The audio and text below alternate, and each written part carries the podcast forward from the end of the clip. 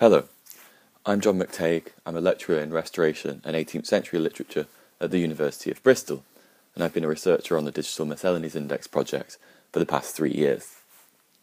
So this podcast is about eighteenth century politics, and in particular, it's about the son of the exiled King James the Second, James Francis Edward Stuart, known as the Old Pretender.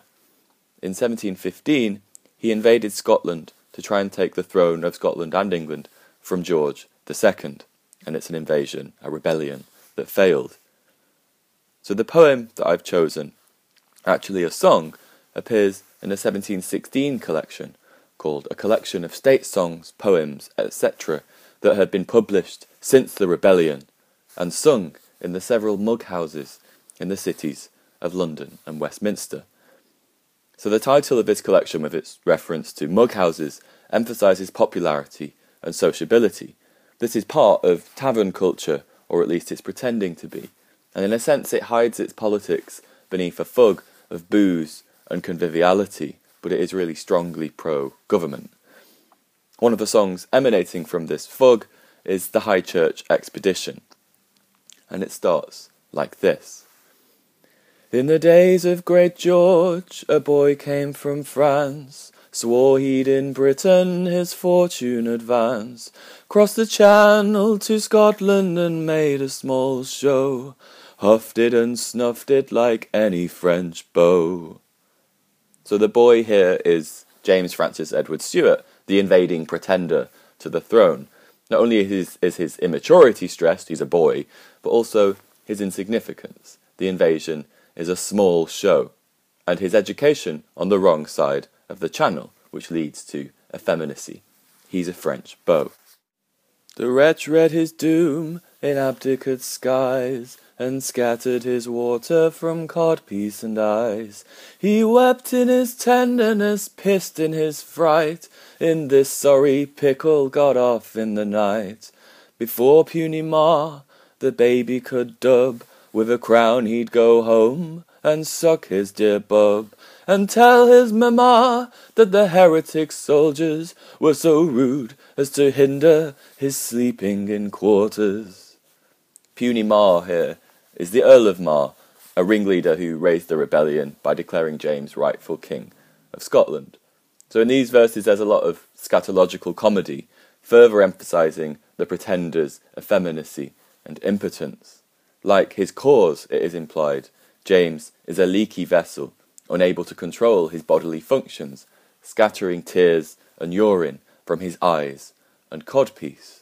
He is indeed left in a sorry pickle, but the pickling agent here is not vinegar. James, foreign and sheltered, yearning like an infant for the milk from his mother's bub, doesn't like being kept up by the rowdy soldiers. Look how far away James is from the boisterous, masculine tavern culture that this whole collection constructs and celebrates. The end of the ballad reminds us of that boozy setting, and is a kind of exhortation to participate. In defence of our king, religion and laws, come fill up a bumper to well-wish the cause. Let it briskly go round, let the brave loyal-hearted quaff off a requiem to the Highlanders departed. Wish a good journey to the traitors to be, made sense and dubbed knights of the three-legged tree. So we're told to fill up a bumper. Intoxication and fellowship is here a kind of counter-terrorism, the implication being that normal people don't really need to do anything to counter this terrorist threat, because it has a leader as incompetent as he is incontinent. And the last lines here revel in the quashing of dissent through state violence. The three-legged tree is the gallows at Tyburn, where traitors were half-strangled, disembowelled, and hacked into pieces for their crimes. Now, political satires by people like Pope and Swift, more familiar canonical works, tend to ask questions of political society. Their cutting wit is a critical tool, dissecting political language, showing us how it works. The ballads in this collection, though, don't so much ask questions as demand agreement, almost as if those questions aren't worth asking. This political coercion, the avoidance of debate, is kind of built in to the form of these songs. They're collaborative, everyone singing from the same hymn sheet, literally and metaphorically. There's a sense that dissidence and dissonance are closely allied and equally to be shunned. Loyal subjects know these tunes, and they'll sing their part. The Jacobite rebels in this song, barely able to do anything but weep and seep, foreign, unmanly, are not part of this choir. They are denied access to such harmonious conviviality, and denied access to normal Britishness.